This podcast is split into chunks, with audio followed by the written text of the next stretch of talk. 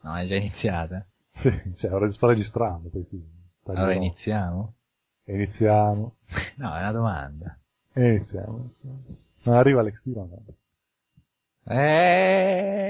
Siamo tornati! In due soli, madonna. Partimmo in 4. Già. Vabbè. Un altro paio d'anni e saremo morti tutti e 4. Magari. 2 anni fa, comunque eravamo in 4. Sì, ancora più. Sì, no, come dicevamo altrove, fra un po' ricominceremo di nuovo in 3, poi un annetto, poi di nuovo si spezzeremo, va bene.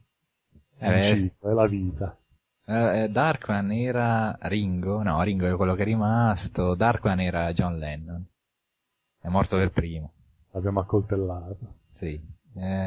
Alex Diro era... E chi era?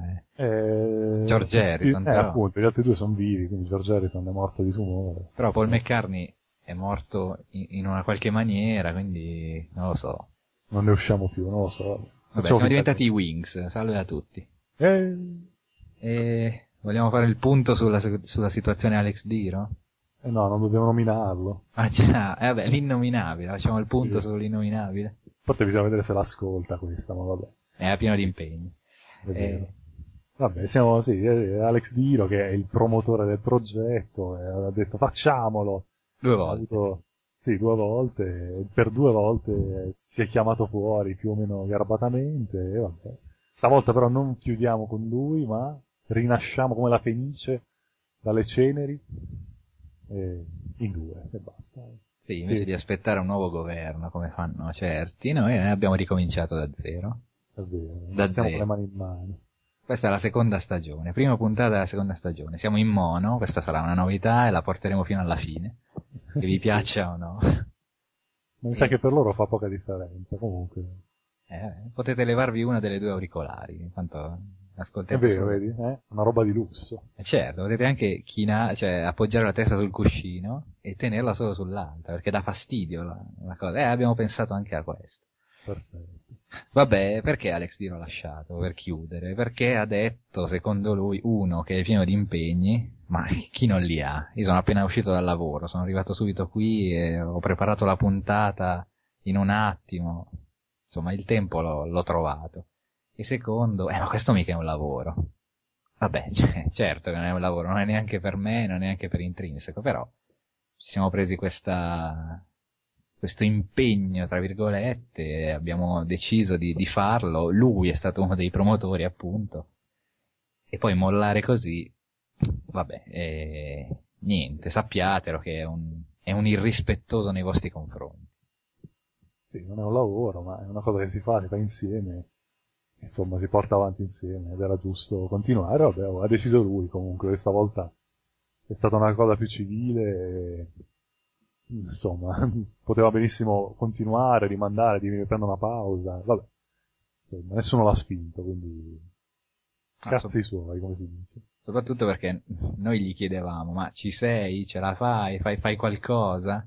Lui non ha mai risposto e dopo un po' è venuto fuori dicendo, ma da sono mesi che vi dico che sono occupato, ma non era vero, vabbè, comunque. Ogni tanto il tempo lo trovava, visto che le puntate le faceva. Vabbè, comunque... Non mi sembrava neanche un impegno, se è una passione non ti pesa farlo. A lui a quanto pare pesava. E vabbè, chiusa qui. Fine, bisognava chiudere questa parentesi, l'abbiamo spiegata. E nuova puntata, roba vecchia però, diciamolo subito. Stagionata, sì. Siamo il gruppo Baruffa, non siamo il gruppo Baruffa, però siamo contenti che il gruppo Baruffa è morto. Sì, infatti, no, ce li siamo portati nella tomba e... Ma noi risorgiamo. Sì, infatti è morto lì. Le critiche feroci su YouTube. Probabilmente l'innominabile è andato da loro, non lo so. Sì, è stato, probabilmente si è venduto. Vabbè, se fa quanto faceva qui. Vabbè, insomma, passiamo con le news. Le news, va bene. Rintroduciamo alla veloce le news, una cosa così, proprio per... Ma sì, visto che è anche una settimana di stagionature, si può anche parlare di roba più nuova. che poi nuova non è, ma vabbè. Facciamo una testa veloce, non ci siamo preparati, per cui. Eh sì, non so se io ho scelto le tue o tu hai scelto le mie. Quindi... una forse sì. Vabbè, parti con quella, vediamo. Vediamo, allora una proprio per ricordare, ne avevo anche parlato in una vecchia puntata di Silence. È quello? Esatto, sì. Va bene, il film che doveva dirigere Scorsese da quando ha 15 anni che rimanda per questioni legali con Cecchi Gori, non so se vi ricordate, c'è una causa legale bella sostanziosa che la Cecchi Gori aveva fatto a Scorsese per questo progetto. Alla fine pare che se ne sia usciti, e intanto diciamo è un romanzo, questo Silence, non so se è il titolo originale, ambientato nel XVII secolo in Giappone, racconta di una storia di questi missionari che insomma vanno a indagare su quello che facevano gli imperatori giapponesi ai cristiani in Oriente. E niente, inizieranno fra poco le riprese.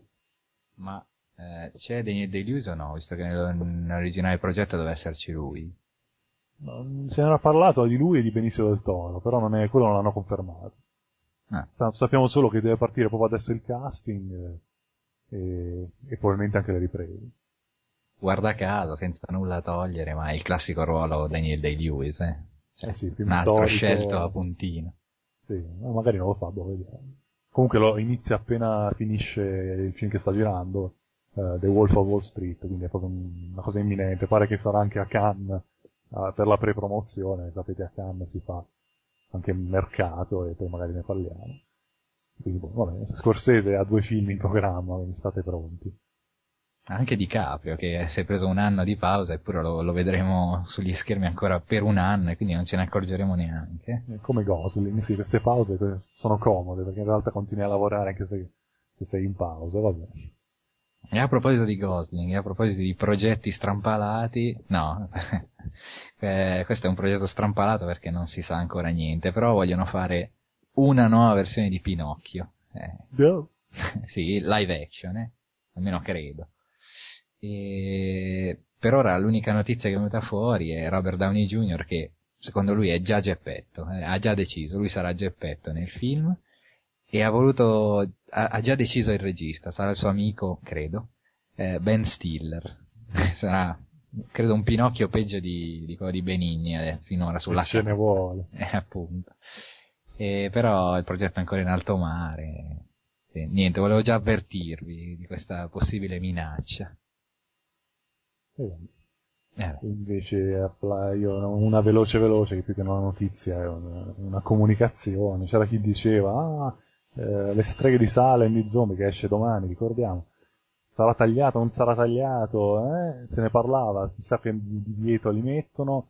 Io ho sempre detto che secondo me o lo tagliavano tutto o non tagliavano niente perché è particolarissimo. Comunque confermato, nessun taglio e vietato ai minori di 14, che è molto strano, la meni tutto il tempo per la censura, poi metti il divieto più basso, vabbè. Quindi niente, nessun taglio, però molti dicono occhio perché anche altri film, nessun taglio, poi in Italia arrivava la versione tagliata comunque e quella rimaneva anche in Blu-ray, DVD.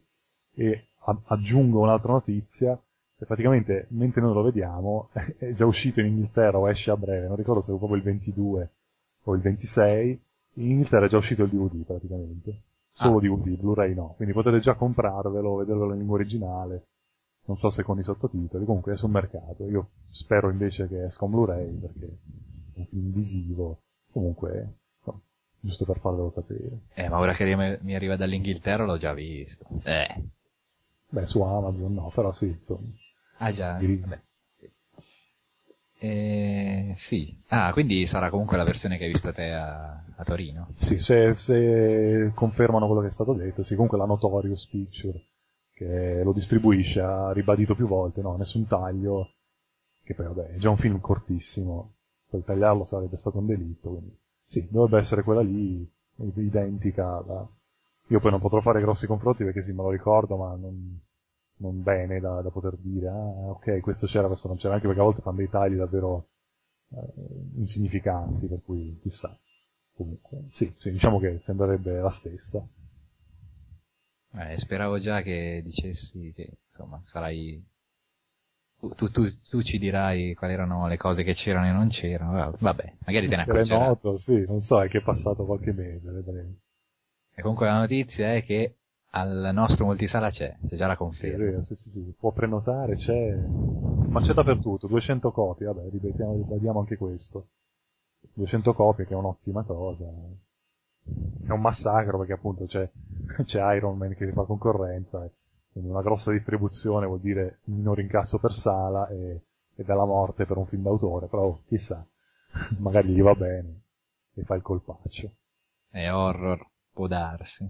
Peccato che toglierà spazio a Kiki, consegna a domicilio, che ha un solo giorno, ma al solito. Geniale. E vabbè.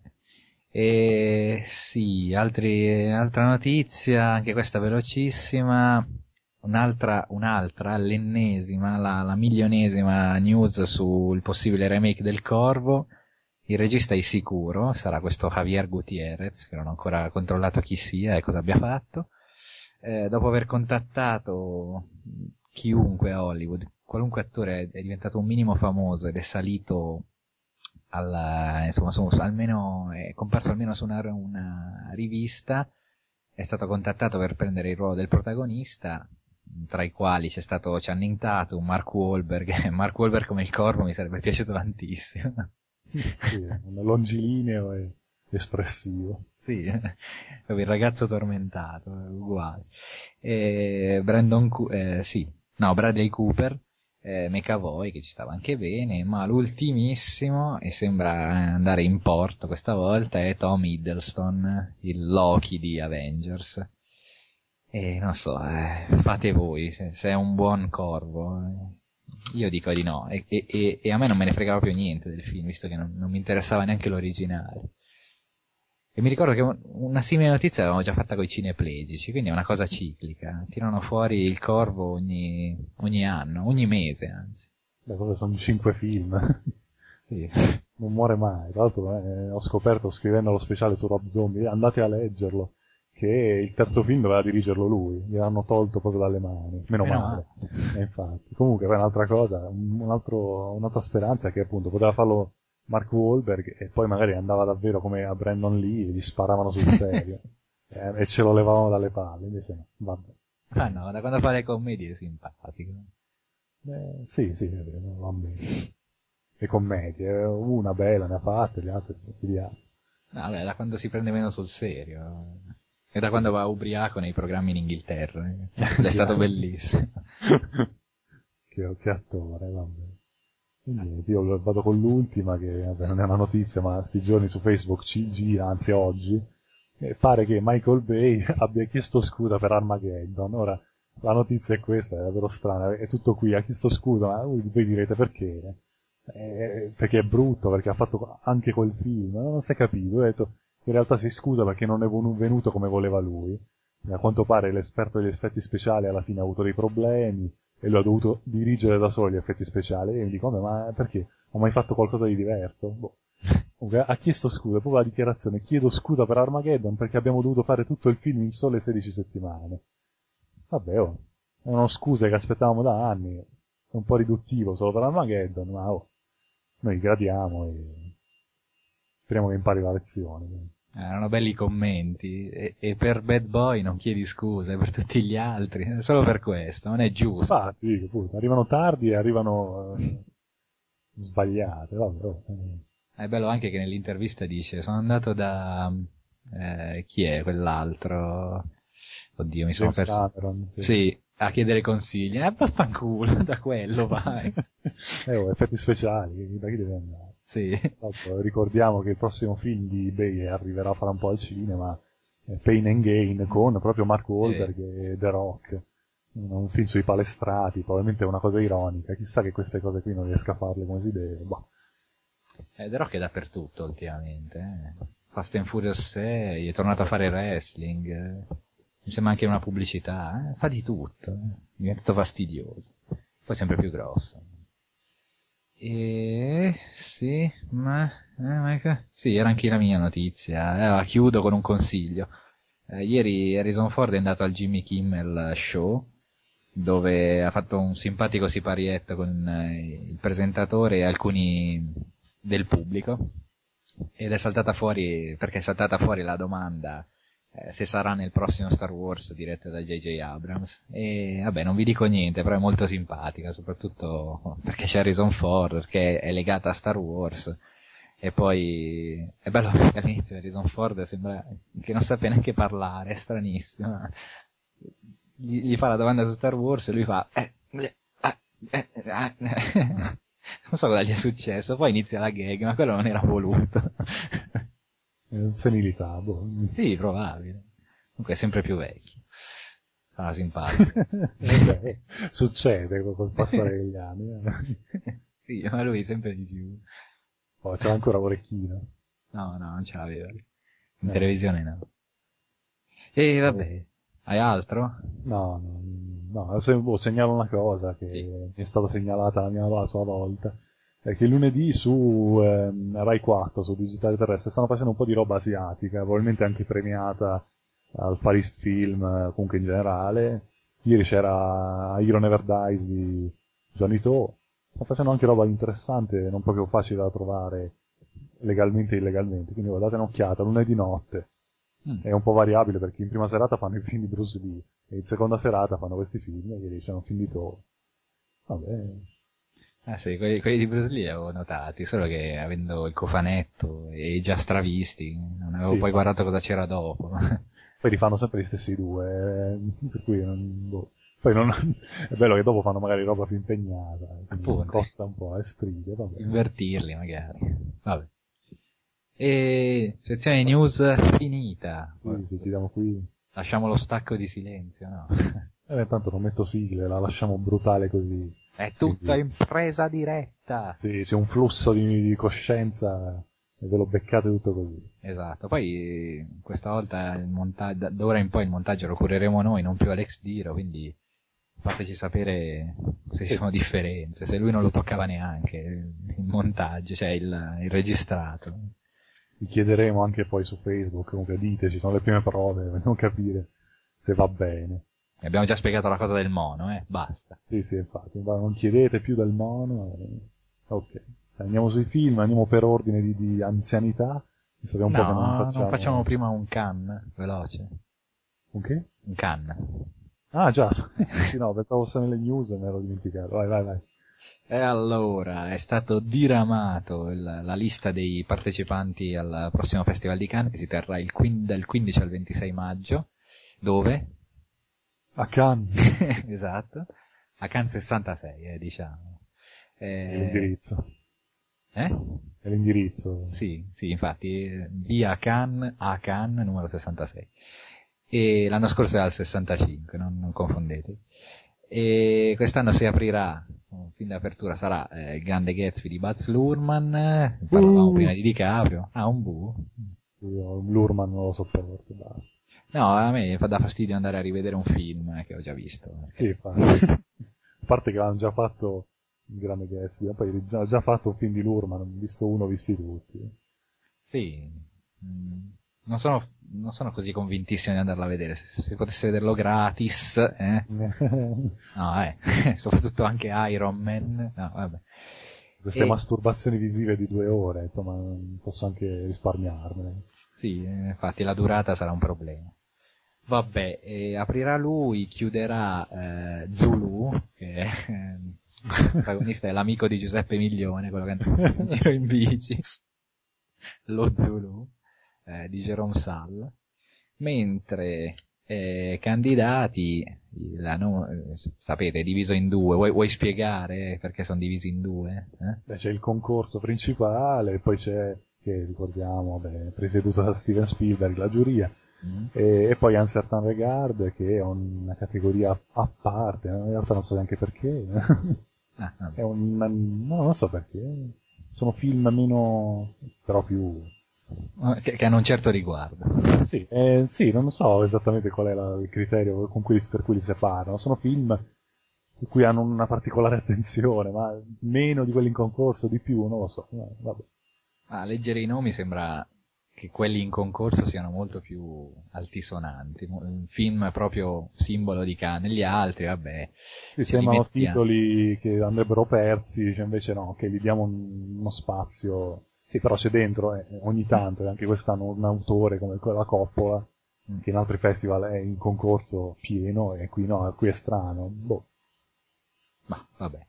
Comunque in concorso, abbiamo detto appunto, presidente della giuria sarà Spielberg, candidati ci saranno La grande bellezza di Sorrentino, che potete già vedere un piccolo, una preview, un trailer, uno, come si dice, un teaser, ecco, un teaser già online, se capisce niente, però più o meno dovrebbe essere una versione della Dolce Vita ai giorni nostri, un film su Roma, sulla Roma di oggi, dovrebbe essere interessante. Poi insomma Sorrentino, dopo il mezzo flop americano, la trasferta americana, speriamo si ripigli. Poi c'è, vabbè, quello aspettato da chiunque su questo pianeta, che è il ritorno di Refn e Gosling, che sarà Only God Forgives. Poi vabbè, questo lo saltiamo. Vabbè, uno Soderbergh, sì, insomma, Soderbergh, sì, Soderbergh. Hai visto il trailer di Behind the Candelabra? No, no, perché io non so più quanti film ha diretto in questi ultimi anni, sono usciti 3. C'è questo, quello che doveva uscire con la Carano, Runimara, e poi un altro ancora. Sì, quello della Carano, mai l'anno scorso. È molto attivo, no, non ho guardato. Sì, Magic Mike, sì, in 2 anni e mezzo ne aveva fatti 5, pazzesco. Behind the Candelabra sarà una specie di biopic sul famoso personaggio di Liberace. Ah. E a interpretarlo sarà Michael Douglas, e nel trailer si vede, boh, è bravissimo, è veramente una delle sue migliori prove, da quello che si vede, gli assomiglia molto, fa la checchina da Dio, poi vedere lui che ha sempre fatto il duro in un ruolo simile è molto bello. E è una produzione HBO, infatti il 29 maggio, appena finito il festival, sarà già in televisione americana, quindi di riffa o di raffa lo potremo vedere anche noi. In qualche, cioè, qualcuno lo metterà in qualche modo, ecco. Poi, vabbè, Polanski, altro grande nome, con L'Avenue à la Fureur, che in italiano sarebbe La Venere in pelliccia. Esatto. Non vuoi parlare te di questo? No, no, vai. No, non sono timido. No, io non mi sono preparato sui singoli film. Ah, vabbè, pensavo, ok. No, questo è tratto da libro omonimo scritto dal famoso inventore, anzi da quello a cui si deve la parola masochismo. Adesso non mi viene lui, come cacchio si chiamava, cercamelo te. Marchese de Sade. No. No, appunto, è sadismo quello. Il masochismo, ho detto sadomasochismo? No, l'ho detto io per confonderti. Vabbè. Sappiate che sarà una roba sessualoide, il nuovo film di Polanski, ancora. Ah sì, Leopold von Sacher-Masoch. Esatto, lui. Masoch. Inventore della torta Sacher. Sì, del masochismo e della torta Sacher, che in effetti è un masochismo, mangiarla e ingrassare. E anche per questo molto interesse, soprattutto da parte tua, credo, Polanski. Sì. Vabbè, Polanski a tutti, credo. Ah sì, esatto. Anche perché è un po' che è fermo, dopo il buon Ghostwriter, insomma, chissà. Carnage, ricordiamo. Ah già, Carnage è un vuoto di 10 anni, sì, Carnage. E poi Nebraska di Alexander Payne l'anno scorso in giuria, non so, leggete la trama e dite, senza leggere il regista, e dite, ma questo è un film di Alexander Payne, sì, esatto. La classica storia, il viaggio, due personalità che non vanno molto d'accordo, poi sono un padre e un figlio che non si conoscono molto bene, devono andare, adesso non mi ricordo da che stato, fino in Nebraska a prendere un biglietto della lotteria che hanno stravinto $1 milione, vabbè, il solito viaggio, la solita roba di Alexander Payne. E pensate che è il regista preferito di Alex Diro, fosse qui. Lo sceneggiatore, vabbè, anche regista. Sì, tutto. Ne ha visti tutti i suoi film, 2. E poi c'è Ozone, che ne parleremo più avanti perché il suo film è appena uscito nelle nostre sale e nella casa. Invece a Cannes presenterà Jeune et Jolie, che sarà un film su una sedicenne raccontata attraverso, mi sembra, le 4 stagioni e 4 canzoni diverse. Speriamo sia solito di classe, è un po' checchina come li fa sempre Ozone, in senso buono. E poi questo lo saltiamo. Anche questo. No. E questo potrebbe essere interessante, anche se Takashi Miike, Wara no Tate, che è la storia di... insomma, devono con queste guardie che hanno preso un bandito super violento, lo devono portare da un posto all'altro del Giappone, e durante il tragitto ci saranno vari scontri. Non ho ben capito se è ambientato ai giorni nostri o è di nuovo durante il Medioevo, il periodo, insomma, magari Tokugawa giapponese. Non ho ben capito, ho solo capito che è tratto da un romanzo e quindi... C'è già un trailer, molti hanno detto ah, sembra una cosa trash, ma la risposta è: ma avete visto qualche film di Miike? Sì. Non perché sia tutto trash o perché sia un regista di merda per forza, no, ma insomma ha fatto cose assurde che vanno da Yattaman a film storici, quindi non capisco la sorpresa, vabbè. E che ultimamente ha fatto, come si chiama, I 13 assassini, sì? Sì, ma anche Arachiri, ma sono precedenti a roba come dei tre mini ninja, quello sì, con i tre bambini, che poi non è arrivato da noi. Qui, insomma, è uno che passa da una cosa all'altra, si sa, quindi chissà. Allora hanno visto solo le cose buone, quindi dico, Zebraman, non so, basterebbe vedere. No. Poi passiamo direttamente giù con l'importante. Sì, vabbè, ma magari sono anche dei film, però sì, al momento... Se non c'è di che parlare per ora, poi io uno li vedo. Vabbè, ve li dico, sono Soshite Shishini Naru di Koreeda Hirokatsu, Xian Zungzi di Ja Zhangze. Che questo ha diretto già poi di film anche arrivati da noi, non mi ricordo, forse no, niente, no, non mi ricordo i titoli, comunque è un regista che in Occidente è arrivato. Stai calmo, perché se magari è un uomo o è una donna e tu gli hai dato dell'uomo o della donna, potrebbe essere è un uomo, no. Una ferra alla Fratelli Peluria, come si chiama? No, è un uomo. Ah sì, Still Life, è quello che passano spesso in TV.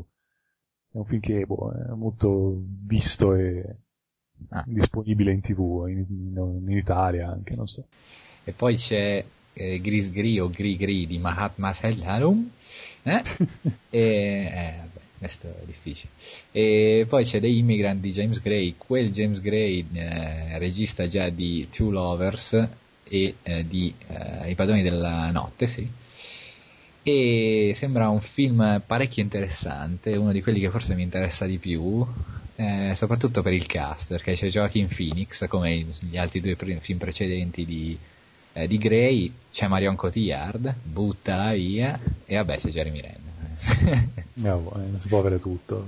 Però è una bella storia di questa donna, dovrebbe essere protagonista quindi la Cotillard, che è una immigrante che insomma è stata ha avuto una vita difficile, è entrata nel circo e sta girando il paese in questo modo, insomma, la sua vita è un po' sconclusionata finché non arriva dalle parti di New York, sì, Ellis Island, immagino che sia quella Ellis Island, incontra qualcuno che potrebbe portarla fuori da questo mondo.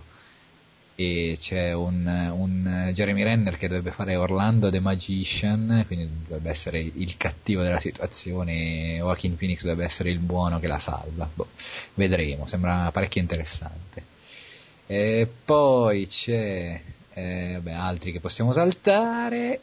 Inside Llewyn Davis, il nuovo film dei fratelli Coen, di cui si può vedere il trailer e si poteva vedere già da qualche mesetto, che è una sorta di parodia della vita di Bob Dylan, senza parlare di Bob Dylan, senza menzionarlo, però è lui. Siamo a New York negli anni 60, la musica folk, è un chitarrista che gli assomiglia alla perfezione. E poi, per evitare dubbi, sul trailer c'è una canzone di Bob Dylan, ecco. Che ho visto, non so se alla fine è un film su di lui ma non lo possono menzionare, o non è un film su di lui ed è uno che vorrebbe essere un Bob Dylan e quindi si parla di Bob Dylan, non lo so, vedremo. Ma spero la seconda, perché su Dylan ne ho fatti in parecchi di film e mo' basta. Il fatto che a lui non piacciono mai, a parte l'ultimo che era carino, era piaciuto anche a lui, quello, oddio come si chiama, I'm Not There, però basta, questo era bello. Poi vabbè, sono i Coen, quindi ben venga, però chissà, cioè, sarebbe più interessante un progetto originale, vediamo. Sì, tra l'altro strano per i Coen, cioè non mi sembra da Coen, vedremo. Per ora non mi sta neanche interessando più di tanto, dal trailer, boh. Ne ricordiamo, c'è... oddio, mi viene il nome dell'attrice. Lei. Quella. Sono due attori che erano anche in Drive. Ah già, sì. Lui, che non so come si chiama, e lei, che non mi viene il nome. Ecco. Vabbè, la figlia di Gordon Gekko. Passiamo a... poi c'è il film di Valeria Bruni Tedeschi. E Cary Mulligan era. Cary Mulligan, sì, madonna, sti nomi. E poi vabbè, c'è come al solito John Goodman, quindi andrà agli Oscar questo film, è vero, sì. Purtroppo c'è Justin Timberlake vabbè, e Oscar Isaac, o l'hai già detto? Sì, il protagonista, che era il marito di Cary Mulligan in Drive, no? Come poi si chiamava? Standard. Sì. E poi sappiate che c'è anche F. Murray Abrams, quindi non è morto, io lo davo già per spacciato, è ancora vivo. Invece Max Casella fa un certo personaggio che si chiama Poppi Corsicato, che sembra il Pappi Corsicato, regista italiano. Infatti, è voluto. Anche qui sì, una parodia, non potevano usare il suo nome vero. E poi ultimo film in concorso, un Château in Italie di Valeria Tedeschi Bruni, che è l'unico, il secondo italiano in concorso, e parla di una famiglia italiana... ben altolocata e parecchio abbiente, che deve lasciare l'Italia e la sua casa in Italia durante il periodo degli anni 70, il periodo di piombo, sì? Grande di piombo. Deve lasciarla, insomma, ricorda molto la vita della stessa attrice e regista. Mentre in Certain Regard non mi sono segnato parecchio, a parte la coppola che...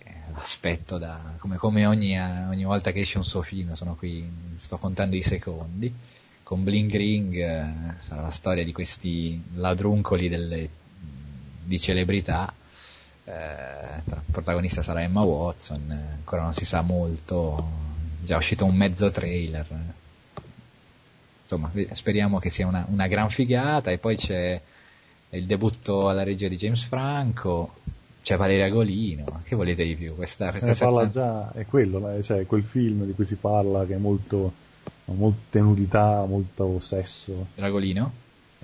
Boh. Ne ha diretto un altro, è quello. Comunque sentivo da qualche parte che, insomma, se ne parlava, pare sia molto morboso. Si chiama Miele. Sì, no, non conosco il titolo, ho letto che parlava il nuovo film della Golino, probabilmente è quello. Invece quello di James Franco, sai qualcosa? No, dovrebbe essere As I Lay Dying, ma non so. Dovrebbe essere basato su un libro di Thoreau. No, dal titolo non so, di Thoreau ho letto solo Walden, poi c'è la disobbedienza civile, no, non lo so. Poi bisogna vedere se il titolo è... Ah no, è Faulkner, scusa. Oh, ah, scusa. No. Un classico del 1930 di Faulkner. Franco è uno che si impegna, vediamo. Sì, insomma, gli diamo il beneficio. E poi che c'è? C'è i corti, presidente della giuria sarà la Campion, proiezioni speciali, anche qui Polanski, con Weekend of a Champion, però non so su cosa sia. C'è Stephen Frears con un documentario su Muhammad Ali, i migliori combattimenti di Muhammad Ali, anche questa è una cosa strana. E poi proiezioni di mezzanotte, visto che prima parlavamo di Johnny To, c'è Blind Detective, il suo nuovo film incredibile, a ogni festival che fa un nuovo film o suo o di uno dei suoi sì. discepoli, la sua casa di produzione, ricordiamo, la Milky Way, insomma sono un colosso incredibile, tra scrittori, attori, registi, lì dentro c'è materiale per fare centinaia di film all'anno e tutti di ottima qualità, pazzesco. Invece fuori concorso si segnala Blood Ties di Guillaume Canet, che anche questo da tenere d'occhio. C'hai da dire altro? Vuoi dire altro? No, ricordiamo che, non so, abbiamo un po' perso i contatti, ma probabilmente rimarrà sarà confermato, ma avremo un inviato speciale, che lo chiamiamo Sephiroth 88, non mi ricordo, è solo per chi frequenta il forum, lo conoscerà, altrimenti lo conoscerete, ci farà un resoconto dei film che vedrà, insomma. Noi siamo poveri, non abbiamo la tessera e siamo tanto impegnati, non possiamo espatriare, sì, abbiamo siamo stati cacciati dalla Francia, quindi non possiamo andare, ma avremo non di tutti i film naturalmente, ma quello che riuscirà a vedere lui ci farà sapere. Ma il contatto ce l'aveva con te o con Alex Diro? Con me, quindi è rimasto. Ha detto che quando avrebbe avuto poi la lista dei film, quindi quelli che abbiamo appena detto, mi avrebbe poi man mano comunicato quelli che sarebbe riuscito a vedere. Insomma, purtroppo dovrà selezionare, Cannes è così, ci sono solo le proiezioni in concorso e dove riesci ad andare vai, qualcosina fuori, ma solo in francese, insomma, è un festival un po' chiuso. Sicuramente meglio di Torino, però vabbè, è così, è per gli addetti, come quasi tutti, per cui...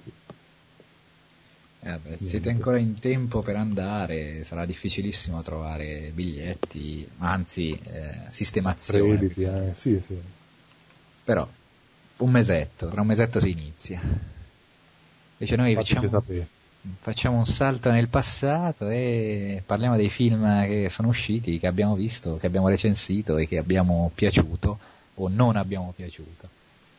Partiamo dal peggiore, che tanto si va veloce. Sì, abbiamo solo... Sì, no, più che altro stavo cercando di capire, visto che è passato un po', quali sono i più vecchi che dobbiamo discutere, perché... Mi sa che... No, vai, di tu. No, se vuoi fare intanto Scary Movie, così ce lo leviamo. Ah, beh, io pensavo di lasciarlo per ultimo per chiudere, ma uguale, tanto comunque c'è da dire poco. Vabbè, sì, è arrivato di questa settimana, quindi è recentissimo, è recensito pochi giorni fa.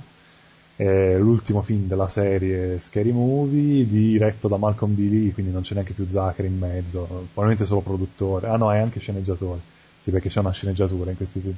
Niente, solito film parodia, che non è neanche più parodia, dell'horror contemporaneo, dicevano la recensione, è fuori tempo massimo alla grande, perché diciamo il riferimento principale è Paranormal Activity, che non solo è stato parodizzato da Marlon Wayans, che tra l'altro poi viene proprio dalla serie Scary Movie, che ha fatto un ghost movie, almeno in Italia così, in America forse Haunted House.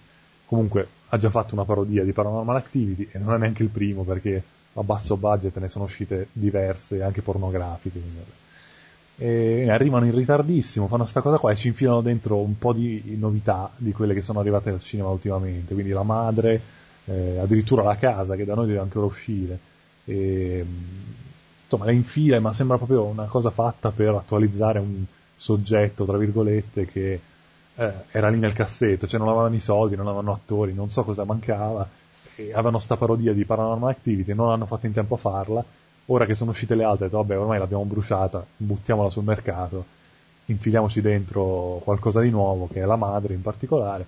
E boh, ma il film tutto qui. Poi dentro c'è anche roba nuovissima, non horror, come Black Swan o L'alba del pianeta delle scimmie, perché come sapete ormai non è più esclusivamente horror, ma ci infilano di tutto, pur di far dire allo spettatore boccheggiante, alzare il dito e dire ah, questo l'ho visto.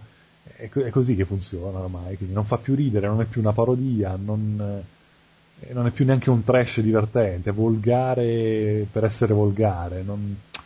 Addirittura la novità in questo film non è una novità, cioè è un'intromissione dello slapstick anni 30, anni 20. Ah. Sono delle scene a passo 2, comunque rallentate, poi accelerate, in cui i personaggi cadono, inciampano, scivolano, non so se vedevate Ben Hill, ecco, i momenti di frenesia di Ben Hill sono ripresi da questo film nuovissimo e fresco. I protagonisti niente, si alzano, cadono, sbattono la testa, ricadono, è tutto lì, poi si alzano e vengono inquadrate delle scimmie che si tirano la merda, quindi è botte in testa e merda, proprio la comicità al massimo livello. Statene alla larga, è orribile, non si ride mai, due sorrisi che strappa davvero, poi te ne penti, perché quello che viene dopo è una cosa disgustosa, non perché sono un moralista, ben venga la schifezza, però davvero non se ne può più, è proprio senza anima, senza senso, perché poi prendersela con Paranormal Activity, che è arrivato al quarto capitolo che è già una parodia di se stesso, non ha più senso. Cioè, non puoi parodizzare dei film che sono comici o tragicomici, non ha proprio più un motivo di esistere, anche perché poi adesso ci sono tutte le sottoparodie, no? C'è disaster movie, monster movie, cioè c'è qualsiasi cosa. Davvero è come il cinepanettone italiano, li buttano sul mercato così, e purtroppo vanno anche bene, perché leggevo che gli incassi sono buoni. Le pare? Boh. Sì, vabbè, figura, se no non ne farebbero altri. È orribile, davvero. Sono le solite gnocchette di Hollywood che sono vengono inserite regolarmente. Catrina Bowden, Ashley Tisdale, insomma, poi non c'è neanche più il vecchio cast, però hanno dovuto sopperire. Tra l'altro una volta girava la copertina, la locandina con ancora Anna Faris, che è, insomma, il volto rappresentativo della saga, e non c'è più. Probabilmente si è defilata anche lei, è stata rimpiazzata da Ashley Tisdale, che fa un po' la parodia di Natalie Portman in Il Cigno Nero. È una cosa disgustosa, davvero. Vabbè. Proprio spazzatura della peggior specie. Io di spazzatura ne guardo tanta. C'è anche Snoop Dogg e Lindsay Lohan, sì. E ovviamente Charlie Sheen, che è un habitué, e boom. E Terry Crews ha un cast che, ragazzi, vabbè, basta, non c'è altro da dire. Orribile, orribile, orribile mostro.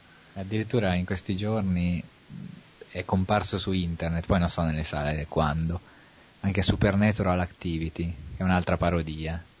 Questo non ha neanche i soldi né il cast, cioè il protagonista si chiama Andrew Pozza, così.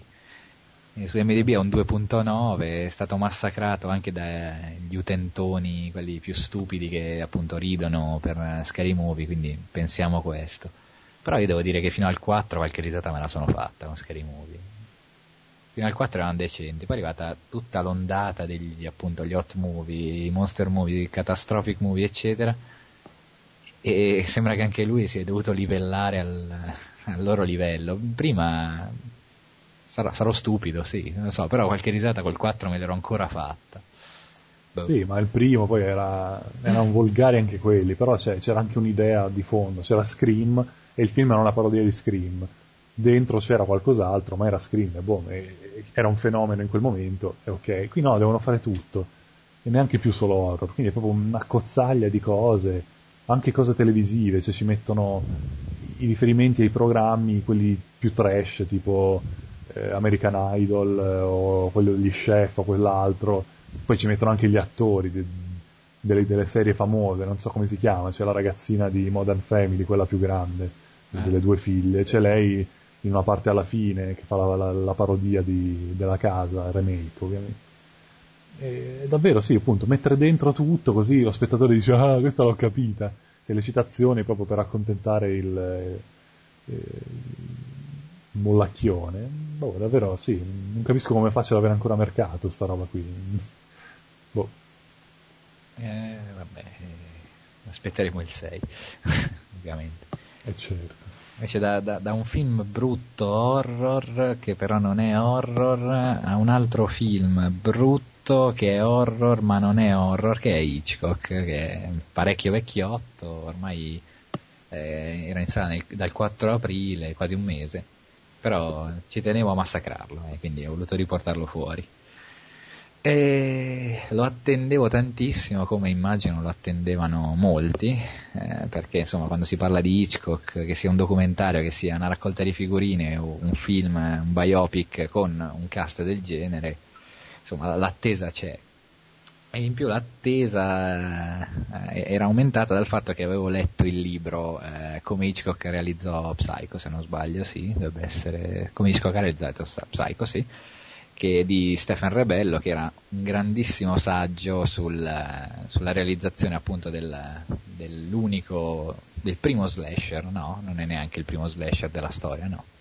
Slasher, sì, beh, slasher vero e proprio no, però nel primo thriller. Sì, si dice sempre che Psycho è il primo slasher, no, non è vero, però insomma è uno dei primi, il primo famoso, ecco. E insomma lo attendevo come il messia, invece è stata una cagata allucinante. Trama riassunta velocemente: 1959, estate, Hitchcock appena uscito dal successone di Intrigo Internazionale e il pubblico ovviamente vuole qualcosa di nuovo. Ha avuto successo in qualsiasi prova, in qualsiasi campo, in qualsiasi genere lui ci sia cimentato. Adesso, anche con una certa età, che cosa si può inventare il maestro del brivido, cosa può inventare per stupire ancora il suo pubblico? E gli viene l'idea di fare un horror, una sorta di horror, un horror hitchcockiano ovviamente. E gli capita tra le mani questo Psycho, scritto da Robert Bloch, ispirato alla reale vicenda di Ed Gein, che era il famoso macellaio del Wisconsin.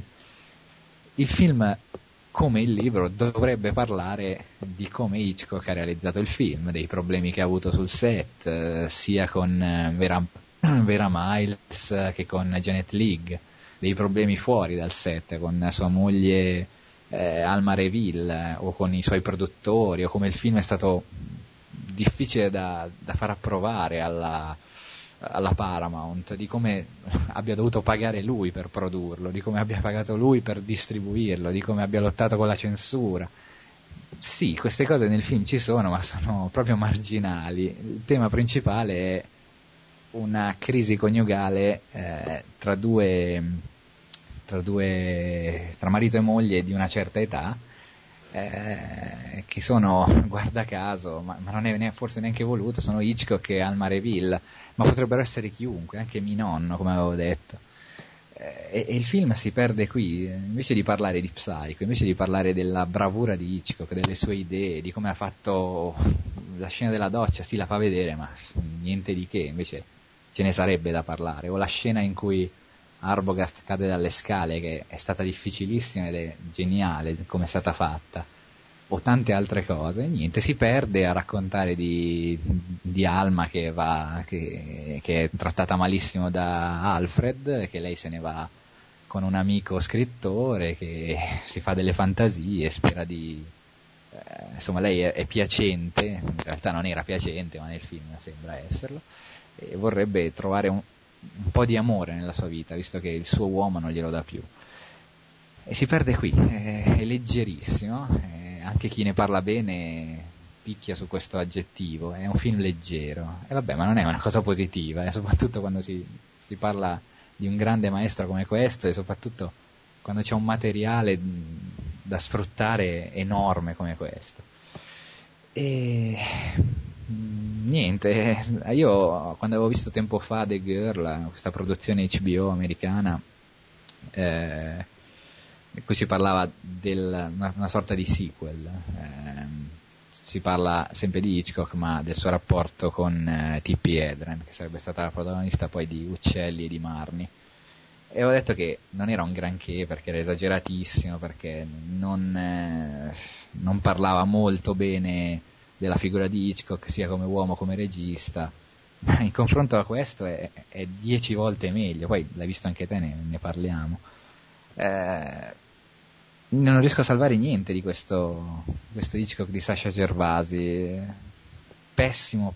E poi sono stufo di questi filmetti su grandi personalità del passato prese così in leggerezza. Ti facciamo vedere com'era simpatico l'Hitchcock che non conosci. Ma no, per una volta parlate di quelli che conosciamo, fateci riconoscere molto meglio, come per Marilyn, quel biopic uscito tempo fa.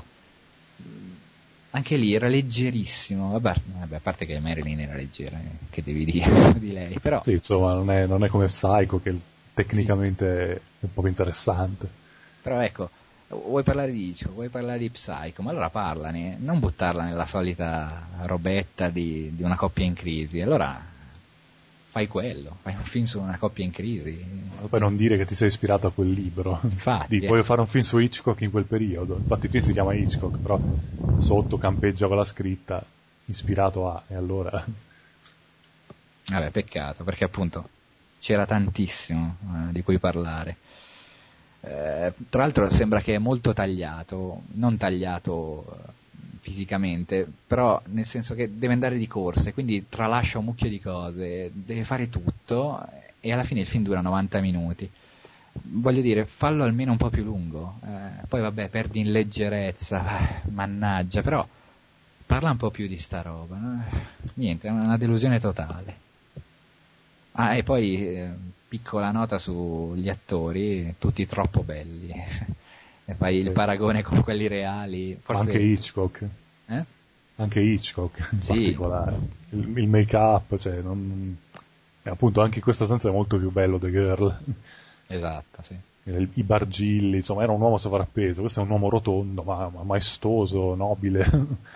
Ah, soprattutto le donne le hanno abbellite fin troppo. Cavolo, hanno scelto un cast che sono tutte strabellissime, persino Helen Mirren. Sì, appunto, diciamo, non era proprio il top la moglie di Hitchcock, ecco, era una, si vede in molte foto, era come lui, era per il suo standard, invece Helen Mirren, insomma, fa una bella figura. Sembrano appunto le coppie da copertina, che anche quando sono grasse e invecchiate sono belle, fotogeniche. Bel lavoro di costumi, di make up, però e quello sotto, cioè l'attore proprio che è sbagliato. Come è sbagliato aver scelto Gigi Proietti come doppiatore, bravissimo al solito, ma totalmente fuori luogo. Hitchcock con quella fisionomia, gli viene fuori una voce del genere, è strano, sembra fuori sincro in qualche modo. Prego. Sì, niente, non c'è molto da aggiungere.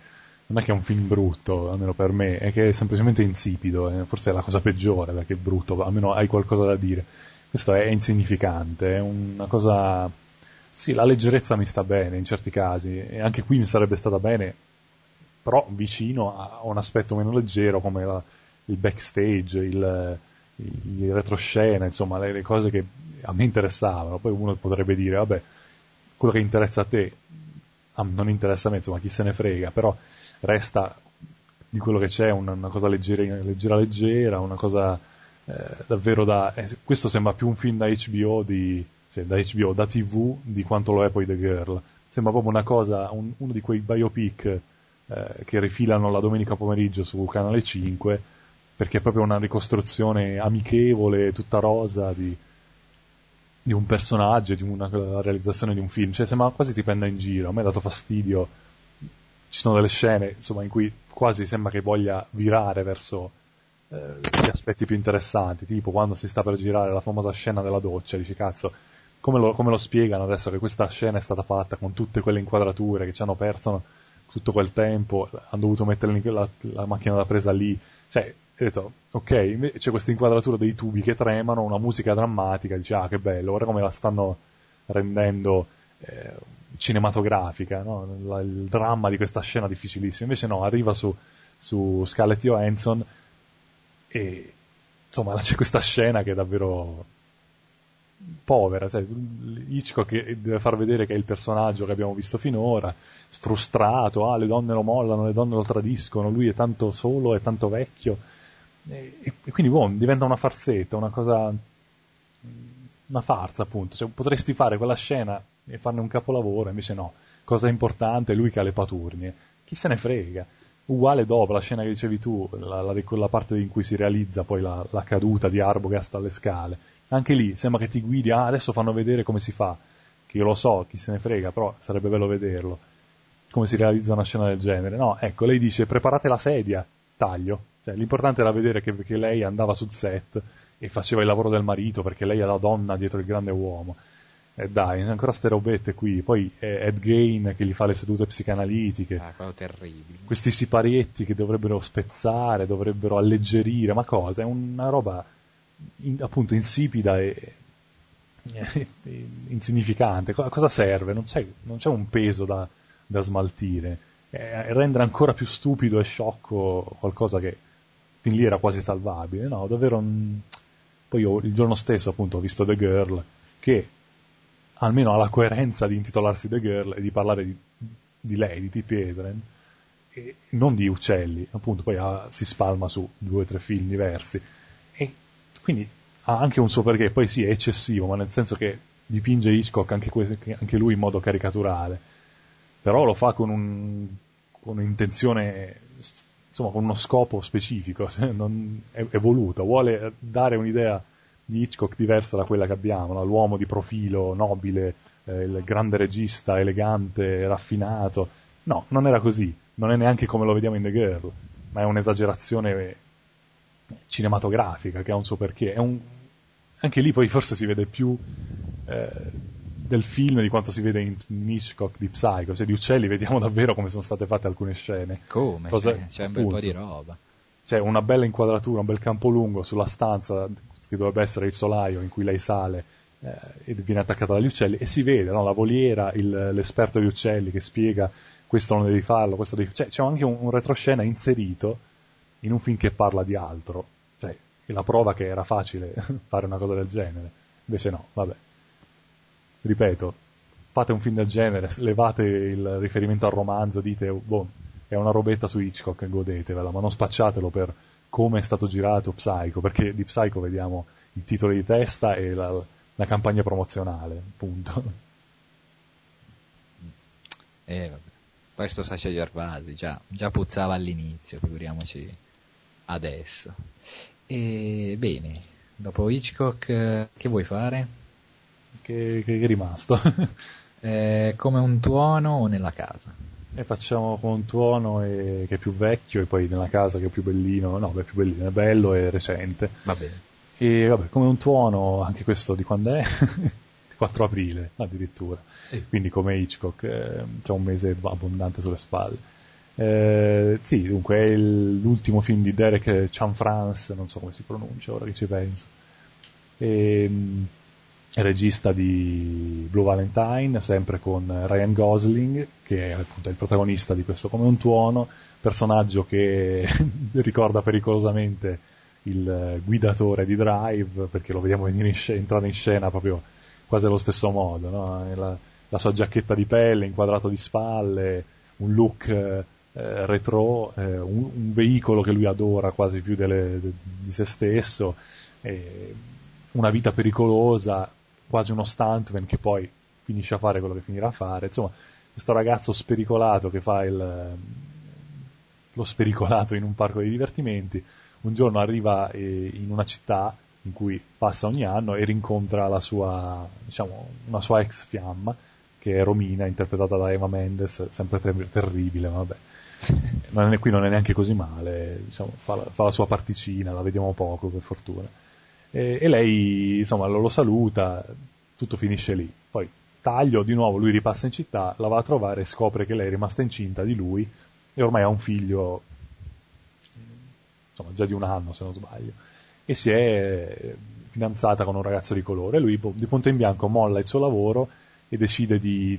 mantenere suo figlio, insomma di fare il suo dovere, di vederlo crescere, di dargli dei ricordi, di dargli la figura paterna che lui non ha avuto, solo che rendendosi conto insomma di quanto è difficile trovare lavoro, specie per uno come lui, tatuato, disordinato nell'aspetto, insomma di punto in bianco, forse troppo repentinamente, si dà al crimine e si mette a rapinare banche.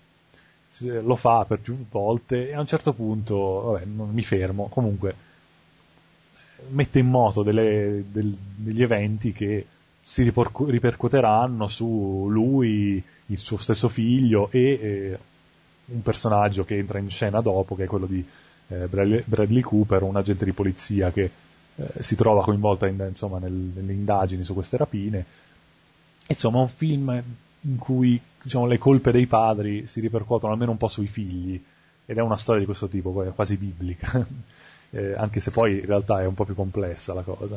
È un film lungo e spezzettato in 3 parti, in 3 grossi tronconi, diciamo, qualcuno dice giustamente 3 film. Sì, sono non 3 film, ma 3 storie che in realtà sono nettamente distinte, anche se hanno dei legami e sono sfumate nelle transizioni, però sono a tutti gli effetti dei blocchi distinti.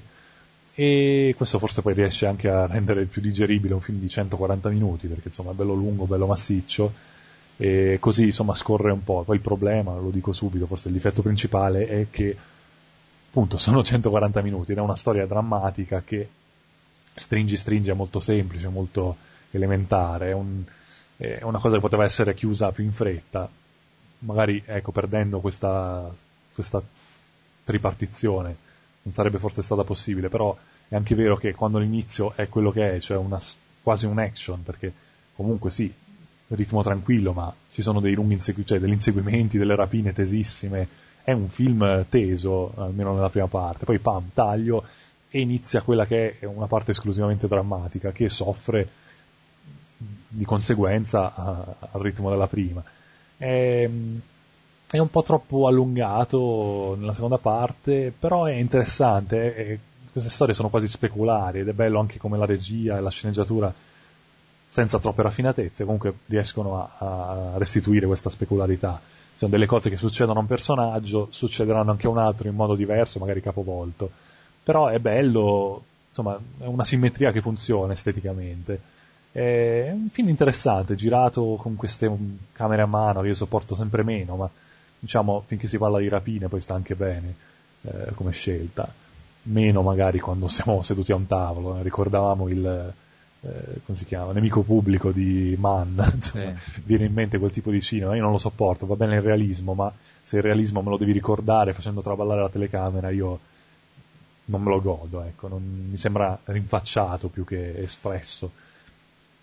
Comunque è un bel film drammatico, a me è piaciuto, è impegnativo a tratti, è leggero perché non è, secondo me non è, insomma, tosto quanto potrebbe essere in una storia del genere. Spesso si lascia un po' andare, c'erano figure quasi caricaturali, specie il personaggio e i personaggi che ruotano intorno a Ray Liotta, che fa la parte che fa in tutti i film, ormai il poliziotto corrotto, l'hanno detto tutti. E, cioè, insomma, i personaggi cattivi sono un po' troppo cattivi, quelli sfumati ci sono, ma sono comunque due, tutto sommato il resto è di contorno, e anche questo, i personaggi di contorno sono sacrificatissimi per via di questa struttura che mette al centro ogni volta un personaggio. Questo porta anche a delle forzature, come nell'ultima parte del film, dove dei personaggi si devono incontrare perché sì, e a volte, insomma, si avverte un po' questa spigolosità, però ecco, piacevole. Non so tanto spiegare cosa mi è piaciuto, è un film che funziona, che è solido nonostante una struttura rischiosa, e sono buone interpretazioni. Gosling che fa un po' il solito Gosling, Cooper forse sottotono rispetto a quello che abbiamo visto in Il lato positivo, però ecco, è un film ambizioso, e questo, ne paga un po' le conseguenze, però ne esce dignitosamente. È un regista che, insomma, per ora non ha fatto grossi passi falsi, anzi dimostra una sua identità, anche un suo approccio diverso al dramma, per cui è promosso, ecco. Vediamo come prosegue questa carriera. Tu che dici? Sì, è piaciuto anche a me, non trovo altro da dire. Volevo fare solo qualche annotazione, che mi è dispiaciuto che molti l'abbiano massacrato perché non prometteva quello, cioè non mostrava quello che prometteva il trailer, cioè non era molto action. Vabbè, allora prendetevela col trailer, perché la prendete col film? Non capisco. C'è questa mentalità ormai, cioè il trailer mi ha detto una cosa, il film deve essere così. Vabbè, il problema però non è del film, ecco. E poi che è interessante che abbia fatto quel solito drammone con 3-4 film uno dentro l'altro, eppure abbia tenuto una linearità. Di solito si tende a spezzettare, a mettere prima una cosa, prima l'altra, a mettere qui, qua, cioè il metodo inarrito, insomma, o il metodo Pulp Fiction, anche se è molto più inarritiano, visto che questo è un dramma. E soprattutto, se fosse stato inarrito, probabilmente adesso se ne parlerebbe come uno dei migliori film dell'anno. Siccome dice Anne-France, che anche a me piace moltissimo, è un filmetto, anche se c'è Gosling, non se ne è parlato più di tanto. Peccato, Gianfranco comunque sì, è da tenere d'occhio, perché se continua così è bravo, molto bravo. Poi dovrebbe essere di origini italiane, così, tanto per mettercelo dentro. Sì, è vero, non ne ho parlato, ma questa cosa dei trailer è sempre divertente, ma tragicomica. Ma più che altro mi piace che la reazione non è tanto non mi sta bene, ma proprio essere indispettiti, no? Mi hai fatto un torto, io sono venuto a vedere questo film e tu mi devi far vedere questo film. Oh. Cioè non vai lì a goderti lo spettacolo, tu vai lì a vederti Gosling, e se non ti danno Gosling quanto vuoi tu e quando vuoi tu, allora il film è una chiavica. Cioè, sì, è vero, c'è una campagna promozionale, ma non qui, è sempre così, che ti dà sempre l'idea del film più appetibile possibile, ma è normale, te lo devi aspettare, che sono 20 anni che fanno trailer, 20 anni vent'anni che sono fenomeno così virale. Non capisco la gente, c'è il pubblico che sceglie il film perché c'è la locandina interessante, che c'è il trailer che e qui è il classico, la classica trappola. C'è Gosling che attira la ragazza e anche me, vabbè. E il comparto action che fa dire vabbè dai, mi diverto anch'io, quindi il ragazzo e la ragazza vanno al cinema e si addormentano come quelli a fianco a noi, cioè è paradossale, ma è davvero, anche a me è capitato di rimanere sorpreso, perché c'è un punto del film in cui chiaramente devi rimanere sorpreso, ma è bello, poi io lo vedo come un arricchimento, cioè mi hai preso in giro e io lo gradisco, se sei riuscito a portarmi in sala e poi a farmi vedere un film in parte diverso, e io dico beh, caspita, tanto di cappello, mi diverto, se poi il film è bello come in questo caso. Invece loro no, riescono a vedere solo il dispetto, cioè mi hanno fatto un torto, vabbè, mi dispiace per voi che non ve lo siete goduto, ma poi statevene a casa. Come dice lo spot della L'Oreal o quelli lì, io guardo al risultato, se alla fine il film è bello e va bene, insomma, non è che, vabbè, non è quello che diceva il trailer, di azione ce n'è poca, è solo nella prima parte, ma fa niente, è un ottimo film, mi è piaciuto, mi sono 2 ore e 40 che non è che siano volate, però, no, 2 ore e 20, così, vabbè, comunque, non sono volate, ma, cavolo, avercene di film che sono così buoni per una così lunga durata, e chi se ne frega del trailer, invece no, è una cosa che si sono legati al dito, e guai. Vabbè, stacce, che ti devo dire. Comunque rispetto per aver fatto questo tiro mancino al pubblico, specie Gosling che poteva fare il divo e invece succede quello che succede. Ma poi anche questo, se vi avessero fatto vedere tutto, cioè cosa andavate a vedere? Dovevano dirvi cosa succede dopo il primo tempo, che il film cambia, e allora scusa, qual è la sorpresa? Ma leggiti un riassunto e statene a casa, scusa, vabbè. Non ha proprio senso come ragionamento, cioè, dovreste sapere già com'è il film. Come quella che poi probabilmente era una stronzata, era finto, però la donna che voleva fare causa perché il trailer di Drive faceva pensare a un Fast and Furious, invece non lo era, cioè quello probabilmente era una manovra commerciale, una notizia falsa, però il pubblico è davvero così, vuole vedere quello che gli ha promesso il trailer, cioè è più importante il trailer che il film, vabbè. A proposito di questo, visto che sta già circolando il trailer del nuovo Fast and Furious, quella signora non andrà a vederlo nonostante un Fast and Furious, perché non è un Fast and Furious, non ci sono più le macchine, se avete visto, esplosioni e sparatorie, non so cosa sia successo. Sì, sembra il trailer di Bad Boys 2, che sì, con la Ferrari in autostrada, la superstrada, con le macchine che cadono. Chiedete scusa per Fast and Furious. Esatto, sì, ne facciamo anche causa. Sì. È un Fast and Furious, no, voi fate causa. E vabbè, a proposito di riassuntone, Zap, Oblivion, che invece a chi tocca Oblivion, resta non la capisce nessuno. Questo invece è uscito l'11 aprile, vecchio anche questo, vabbè. Qui aspettative ce n'erano, perché, vabbè sì, tutti i 4 film ce n'erano aspettative, vabbè sì. Perché il regista era uno che ci era piaciuto parecchio, il suo film precedente Tron Legacy. La fantascienza al cinema è sempre da andare a vedere, e poi c'era Tom Cruise che non è che faccia sempre bei film, però insomma è quasi una garanzia quando fai i blockbusteroni e c'è dietro un bel progetto. E purtroppo anche questo è stato abbastanza deludente, ma perché parlavo di riassuntone, il film inizia con un mega riassuntone, siamo nel 2077 circa, la Terra è disabitata, sono tutti trasferiti su una luna di Urano, mi sembra che la dicono anche, sì, Titano. No, Titano, una luna di Saturno. E la Terra è rimasta in questo stato dopo una super mega guerra atomica, subatomica e termonucleare, quello che volete, con una razza aliena che adesso, nonostante abbiano perso la guerra, perché gli umani hanno vinto, ma se ne sono dovuti andare, visto che la Terra non era più abitabile, adesso questi alieni stanno popolando la Terra e si chiamano Scavengers. Gli unici umani rimasti sono... questi sorta di tecnici, sì, si può chiamare così, sì, dei tecnici che devono riparare e tenere d'occhio delle megaturbine che stanno assorbendo l'energia dalla Terra e la mandano appunto dove sono locali dislocati. Sì, diciamo che sono la Mondial Pole del futuro, devono fare la guardia a queste turbine, sì. Fare la ronda con la macchina. Sì, esatto, è abbastanza noioso, però almeno volano.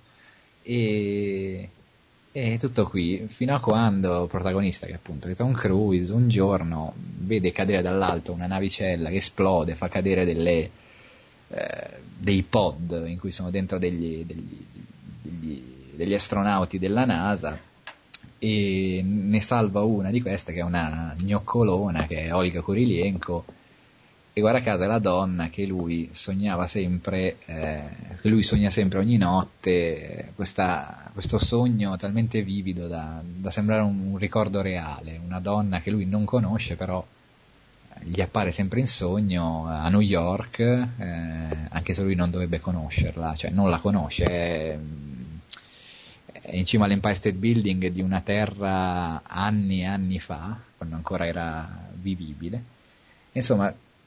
Tramite questo incontro e tramite una scoperta anche riguardo gli Scavengers, inizia a scoprire, certo, una scoperta,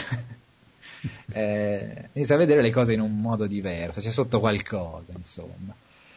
C'è qui il colpo di scena, siamo solo a metà film, quindi non vado oltre, però un colpo di scena che è prevedibilissimo, anche perché questo spiegone che viene fatto all'inizio, a parte che viene ripetuto 4-5 volte, lascia dei buchi, insomma vi fa fare alcune domande, se iniziate a farvi certe domande vi spoilerate già il film, però nel senso non è colpa vostra, se la sceneggiatura è così debole, insomma. Questo film, di chi è il regista, Kosinski, aveva scritto così per divertimento, aveva fatto queste 8 paginette 7-8 anni fa, è diventato un film adesso, ma non è mai stato completato. Queste 8 paginette sono rimaste 8 perché veramente la trama si ferma qui, cioè c'è il colpo di scena ma non c'è altro da dire. È un film, l'aggettivo migliore per descrivere Oblivion è vuoto, è un concept, ecco, è molto bello da vedere perché come per Tron Legacy è stato ricostruito un futuro bellissimo, sia per architetture che per scenografia reale e scenografia ricreata in CGI, è bellissimo davvero, e sono bellissime anche le musiche del gruppo M83, sì, questo gruppo franco hipster definito, lo definiscono così, quindi mi fido, che fa un po' il verso ai Daft Punk. È un film bellissimo da vedere e da ascoltare, peccato che proprio manchi il film in sé, perché a parte dei paesaggi da screensaver del proprio desktop, e delle musiche da ascoltare a ogni secondo, non c'è altro, eh. È un film strazeppo di cliché, è un film ampiamente prevedibile e banale, è pieno di citazioni, volute o no, che lo fanno scadere nel già visto dopo pochissime scene, e che c'è da dire, finisce anche male perché c'è un finale strascicatissimo, infinito, a me facevano male le gambe a star lì seduto, non ne potevo più, durerà una 40ina di minuti, sai già come va a finire, perché vabbè che hai già predetto tutto da metà film, previsto, tutto da metà film, però anche il finale sai già esattamente come finisce, anche il colpo di scena nel colpo di scena è una cagata, è una noia pazzesca. Se fosse stato senza audio ma solo con le musiche probabilmente mi sarei divertito di più. Rimane il fatto che Kosinski è un ottimo regista se ha una base solida sotto, se ha una storia, se ha una sceneggiatura, in questo caso non ce l'aveva nonostante l'abbia scritta tra virgolette. E insomma, se qualcuno gli dà un soggetto di fantascienza interessante, lui mette il suo occhio, la sua mano anche, perché dovrebbe essere un architetto di qualcosa, non ho ben capito, può venire fuori un'ottima fantascienza.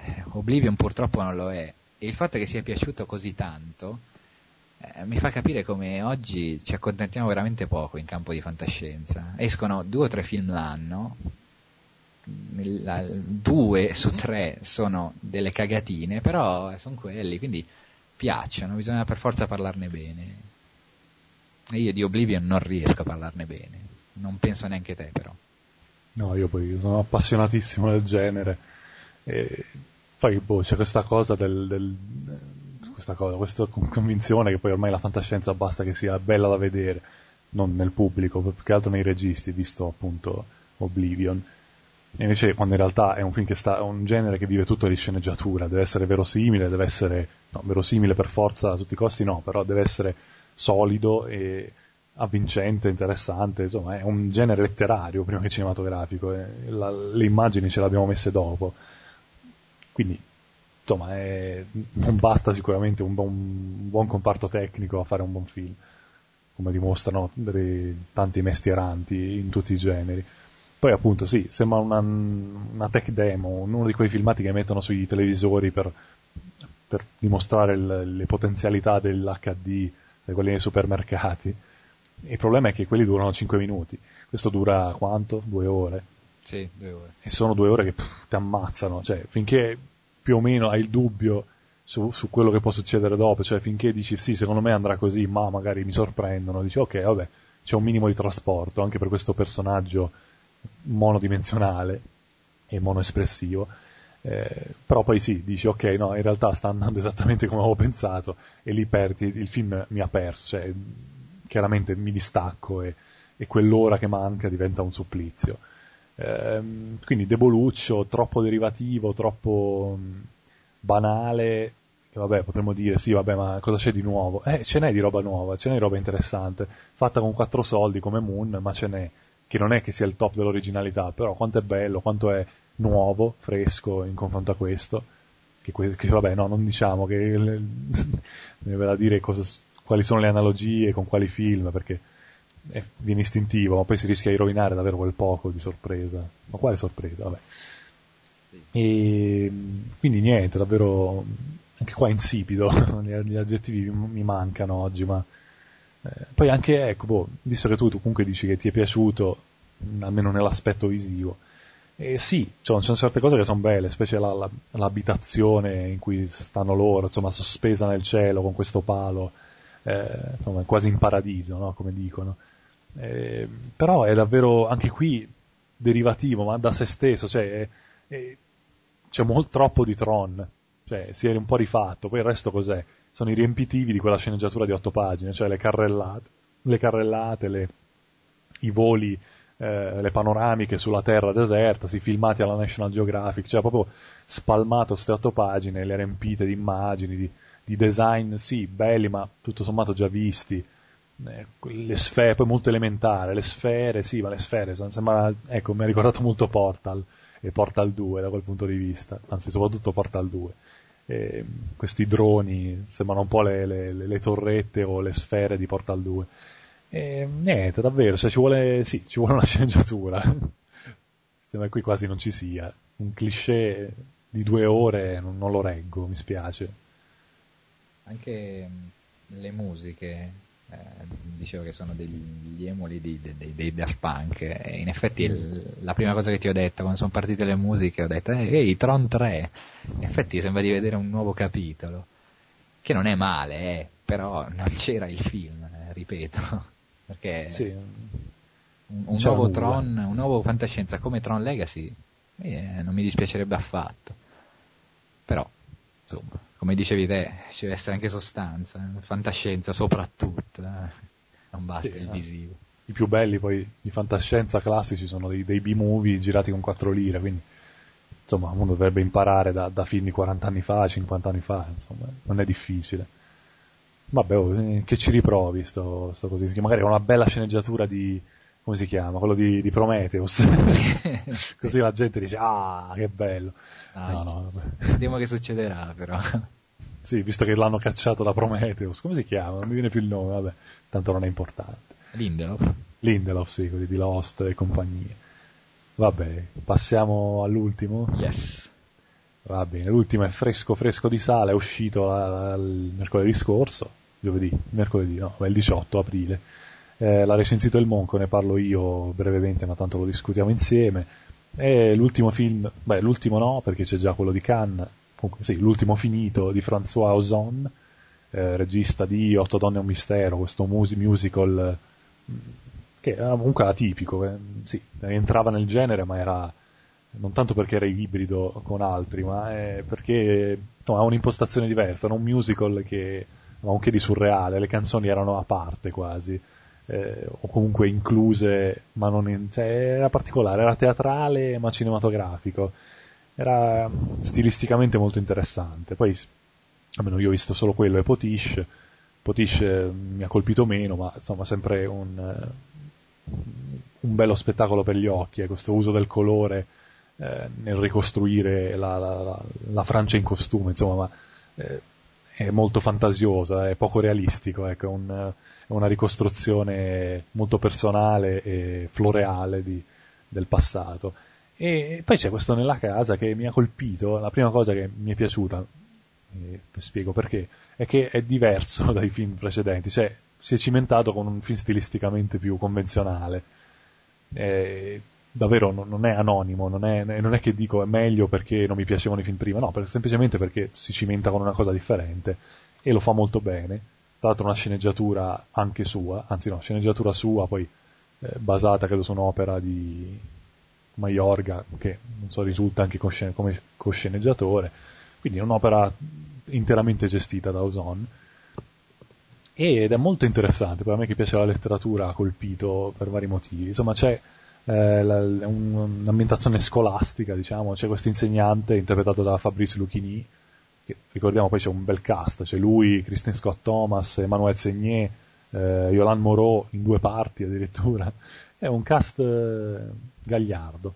Comunque insomma Fabrice Luchini interpreta Germaine, che è un insegnante di letteratura al liceo e ha una classe tipica insomma, a cui anche noi italiani siamo molto abituati, gente a cui non interessa nulla della letteratura o della scuola in generale, gente che scrive temi di 2 righe con errori di grammatica anche in quelle poche righe, e che appunto non ha neanche un fiato vitale, insomma la domenica non ha fatto nulla, il sabato ha guardato la TV, cioè è proprio gente vuota che lo deprime, e lui è un ex scrittore fallito, insomma un uomo insoddisfatto, e insomma precipita in questa spirale finché non nota che uno dei suoi alunni, Claude Garcia, è in realtà molto promettente, uno scrittore alle prime armi che sembra avere un po' di talento, quello che a lui manca, e lo scopre leggendo dei temi che Claude scrive per lui, in cui racconta di come si è in qualche modo introdotto in casa di un suo compagno di classe, non mi ricordo come si chiama, Rafa, sì. Sì, Rafa. E, ovviamente legalmente, con la scusa di dare ripetizioni a questo compagno di nome Rafa, e poi pian piano tramite queste ripetizioni riesce a insomma ad avvicinarsi anche ai suoi familiari. Sembra in cerca di un ambiente che lui non trova a casa sua, perché la madre, se non sbaglio, è scappata e il padre è un relitto umano, a un certo punto lo vediamo proprio, è un uomo distrutto un po' anche nel fisico, e continua a scrivere questi temi, e il professore, colpito dal talento, ma forse più dal contenuto delle opere, lo stimola, gli dice beh dai, continua, tanto probabilmente è tutta fantasia, forse no, forse sì, chi se ne frega, a un certo punto supera un po' i confini di quello che è morale, che è giusto, è etico.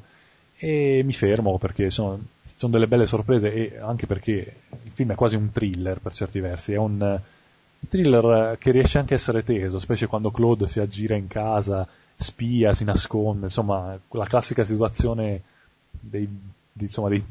parlavamo prima di Hitchcock, in cui l'intruso diventa una preoccupazione per noi, deve nascondersi, noi abbiamo paura che venga scoperto, e quindi è bello perché non sta facendo un thriller, ma ti fa sentire come se stessi guardando invece un giallo, qualcosa di macabro, di teso e inquietante, ed è molto ben gestito a livello di regia, ritmo e sceneggiatura. Però è interessante perché è un film che parla del processo creativo, della letteratura, poi indirettamente anche del cinema, del raccontare storie.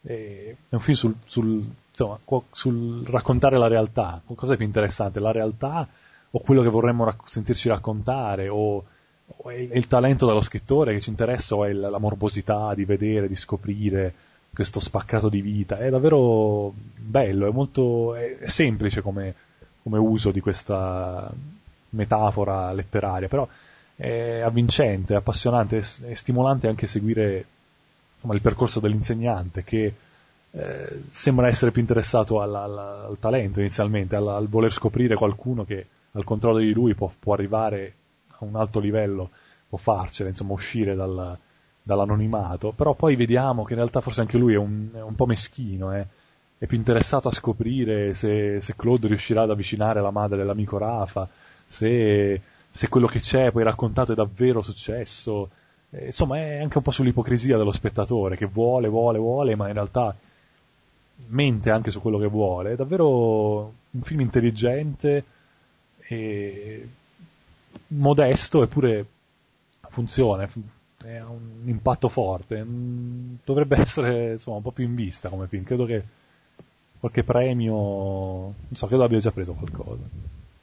Se vedo sotto la locandina c'è una sfilza di ci sarà candidato ai BAFTA, eh? Ah sì, era candidato anche ai Goya come film straniero, però penso solo nominato, non ha vinto, adesso guardo. 4 vinti, 1 nomination, vabbè, insomma è un film che insomma ha una buonissima sceneggiatura, una regia che magari in questo caso, cioè una regia, una messa in scena che in questo caso è più sacrificata, ma per esigenze di trama. È davvero positivamente colpito e un autore che mi piace ancora di più adesso, perché ha dimostrato di essere anche un buono sceneggiatore, un buon raccontatore di storie e anche un regista più maturo, perché 8 donne e un mistero era bello ma era leggero a suo modo. Questo fa un passo oltre, una crescita di un regista che magari non è giovanissimo, non so, comunque davvero, se mi piaceva adesso mi piace ancora di più. Ozon. Ah, ti consiglierei Swimming Pool, pensavo che l'avessi già visto. No, mi manca. Ho registrato una volta in TV La spiaggia o Sulla spiaggia, una cosa del genere, che poi non l'ho mai visto. No, però... non è che sia un lavoro metaletterario come questo, però è interessante. Probabilmente si capisce fin da subito il colpo di scena finale, però allo stesso tempo si lascia guardare tutto il tempo e tiene incollati, che è un po' il pregio principale di questo. Anche è molto di classe come film, Sì, è la cosa che mi piace di più di Ozon. Fa sempre dei film di classe, anche Potiche, nonostante fosse la storia di questa statuina, di questa cicciona in tuta, in pratica era quella, però aveva una gran classe in tutto, ha una regia lui che è meravigliosa. Purtroppo mi manca Ricky, che tutti hanno parlato così bene, anzi tranne il pubblico, come ho scritto, però ecco, visto che lui riesce sempre a fare tutto di classe, voglio vederlo. E sì, te l'ho sbolognato a te perché a me è piaciuto tantissimo, però non riuscivo molto a esprimermi. Hai detto tutto te alla perfezione. Ecco, a proposito, il finale a te ha deluso un po'? No, anche perché è un po' ambiguo, addirittura in certi aspetti facevo non fatica, però mi veniva il dubbio se davvero stavo guardando qualcosa che succedeva o se era di nuovo il tema di Claude, perché a volte ti lascia il dubbio. Poi anche perché quella conclusione è un po' così estrema, non cioè estrema, sembra quasi un romanzo d'appendice, come dice Germain. Perché quella cosa del libro, che poi magari c'è anche un perché, è proprio, tra l'altro, proprio un libro di Céline, Il viaggio al termine della notte, no? Viene messo lì in scena, inquadrato bene, chissà se non ci sia un perché. No, mi è piaciuto, ecco, non è deludente come finale per me, è coerente, è un po' una presa in giro anche al pubblico, no?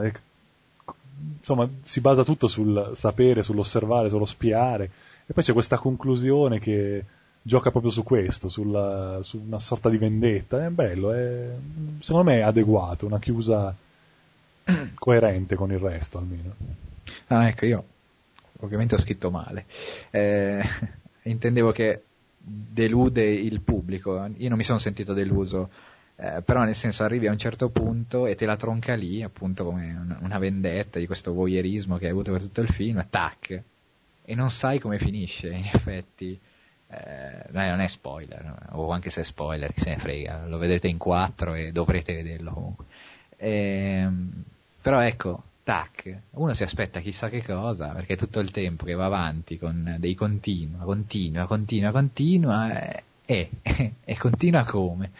Ah, bello, però appunto dico, molti diranno vabbè, mi hai portato fin qui, perché non mi dai altro?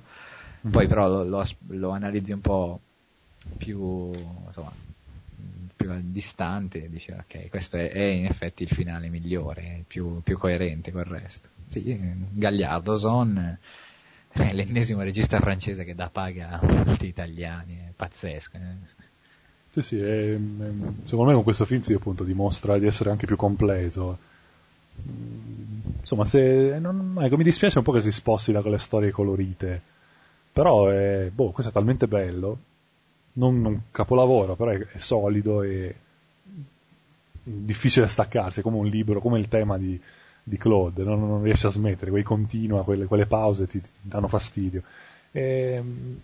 Davvero, no, io credo che se cresce in questa direzione, se si sposta, cambia anche come stile, come estetica, può guadagnarne. Sì, l'ennesimo autore che con poco, cioè qui è tutto il cast di spesa, il resto è semplice, poche scene, poche ambientazioni, però vedi, quando fai un buon film, quando hai un buon nome e valorizzi una sceneggiatura e gli attori, ti arrivano tutti lì, gente come Kristin Scott Thomas che notoriamente sceglie con una certa cura i ruoli, è una che si presta anche alla cazzata, però è una che va dagli autori e dagli autori minori indipendenti europei.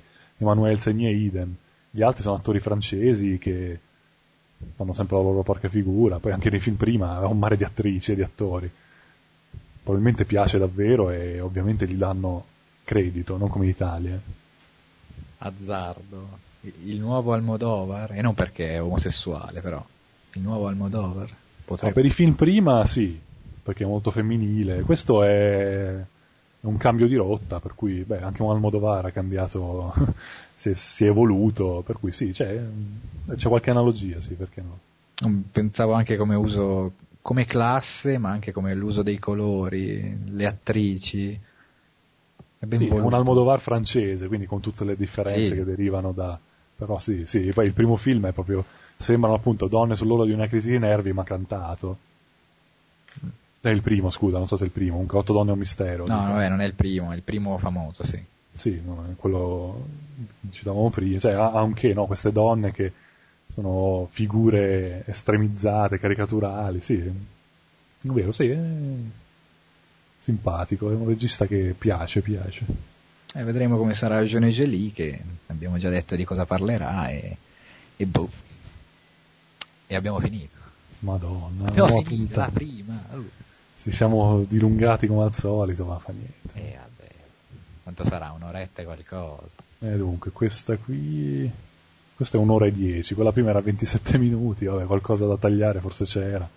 Vabbè, 1:30 massimo. Insomma. Vabbè, news, Cannes, 5 film, e da 2-3 settimane che non c'eravamo, che volete di più? È vero, accontentatevi. E no, anzi, che rompete? Ne abbiamo colmato tutto il tempo passato, quindi. Non abbiamo detto niente, è vero, avete ragione. E quindi prossimo weekend che c'è, a parte quelli che abbiamo già detto, quindi tutti. Sono interessanti, sì, sono quelli, vediamo se c'è qualcos'altro. Vabbè, Iron Man 3 che snobberemo, ecco, in questi momenti pensi, ma dov'è Alex Diro? Se lo doveva fare lui, la cosa che faceva. Poi sì, abbiamo detto, è vero, anche Kiki l'abbiamo citato, Le streghe di Salem che abbiamo già recensito. Poi, vabbè, film che non, minori, che tanto al cinema non arrivano mai, Qualcuno da amare di Abbas Kiarostami, poi Un viaggio sola di Maria Sole Tognazzi, e Una vita violata di Riccardo Sesani, roba che purtroppo non vedremo, a meno che non diventa disponibile in altre vie. E quindi invece volevo segnalare che in questi giorni c'è il Far East Film Festival a Udine, e sto guardando proprio adesso perché mi è capitato sotto gli occhi, saranno in streaming non so quanti film, non so se gratis, penso proprio di no, però parecchi film su My Movies. Per esempio è segnalato un Masquerade, devo ancora informarmi bene, però insomma andate a darci un'occhiata perché probabilmente si potranno vedere qui, anche a pagamento non sarebbe poi tanto male se i film sono buoni. E non potete andare a Udine, non è vicina, almeno per noi è interessante. E poi boh, abbiamo finito, incredibile. Sì, sì, ne siamo usciti anche quindi, da soli. Ti è vedi? Sì, bisognerà vedere se la ascolteranno, se riuscirò a capire come fare, ma se riuscirò, però lo farò già per domani e quindi in tempi record è uno spasso. E va bene, quindi salutiamo. Sì, saluta. Ciao. Ciao a tutti.